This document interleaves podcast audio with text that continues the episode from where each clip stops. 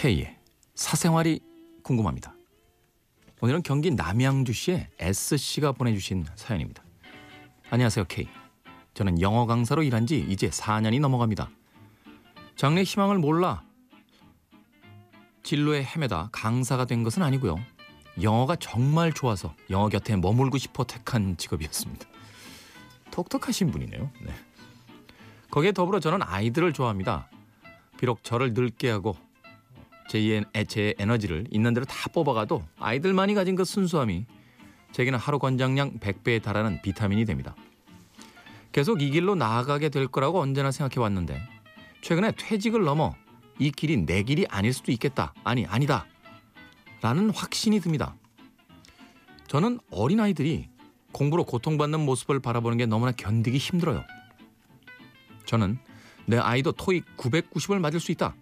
이런 현수막을 보면 웃기고 있네 하며 확 돌멩이를 던져버리고 싶습니다.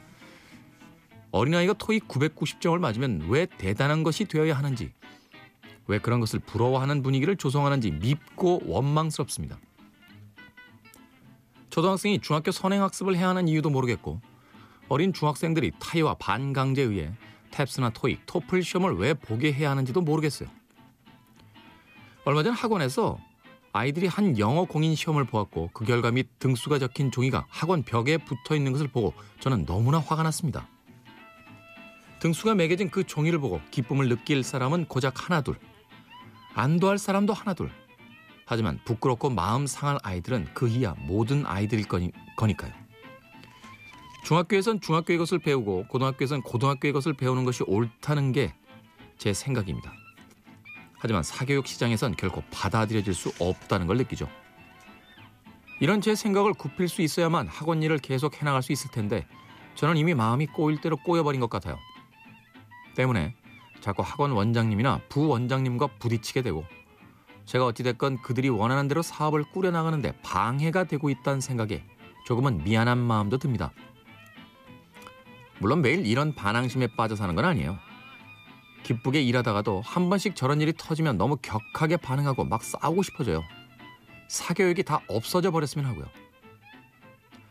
때문에 결론은 이 길이 나와 맞는 길이 아니다. 내가 빠져야겠다 하는 생각입니다. 아이들을 사랑한다는 이유를 내세워 사회에 표출하는 찌질한 반항 같기도 해요. K, 저 너무 못난 것 같아요. 못나신 거 아닌데요, 왜?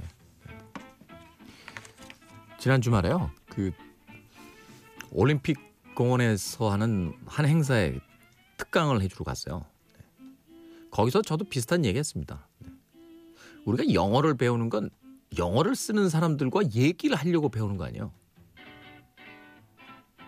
근데 그런 건 안 배우잖아요. 시험 보는 영어만 죽도록 배우잖아요. 네. 외국인하고 영어로 대화하는데 토익 990을 받아야 됩니까? 제가 보기엔 미국 사람들도 990 받기 쉽지, 쉽지 않을걸요? 네. 뭐가 뭔지 정말 모르겠어요. 선행학습이라는 건 왜 있는 겁니까?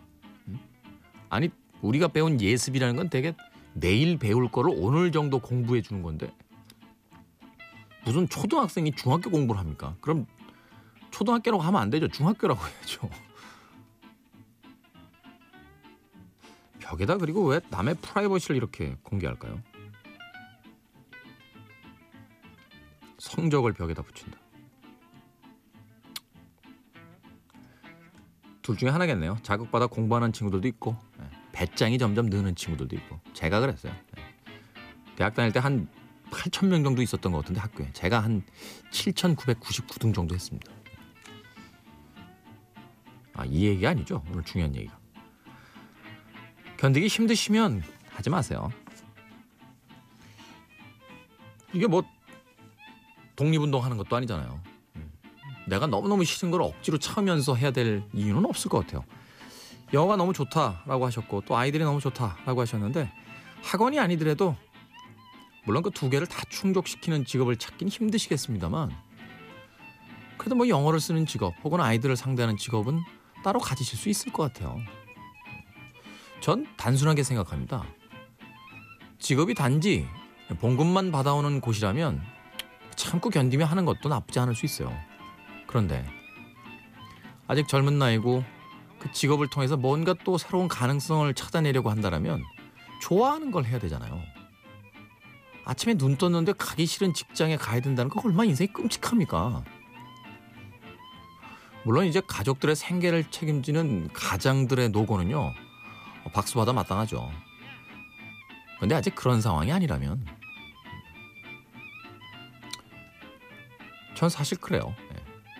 저 저도 뭐 여러 번 이야기했었습니다만 회사 잘리기 직전에요. 하, 아침에 눈 뜨면 너무 싫은 거야 회사 가기가. 그 회사를 제가 정말 정말 가고 싶었던 회사였고 근무하는 몇 년 동안은 주말도 스스로 반납하고 막 회사 책상에 앉아가지고 괜히 특별히 할 일도 없는데 거기서 막 시간 보내는 거 행복하고 막 이랬던 회사인데요. 어느 날 눈 뜨니까 너무너무 가기 싫은 거예요. 그렇게 한 1년 다니다가요. 이건 아니다 싶어서. 네. 그렇다고 뭐 제 발로 나온 건 아니에요. 좀 격하게 좀 대들었더니 나가라고 하셔서. 그것도 방법이죠. 뭐. 네. 그렇지 않겠습니까? 네. 참 그러고 보면 인생이 참 뭐 하나 제 시간에 들어가서 제 시간에 나온 게 없어. 경기 남양주시의 SC. 네. 하고 싶은 거 하세요. 하기 싫은 거 안 해도 됩니다.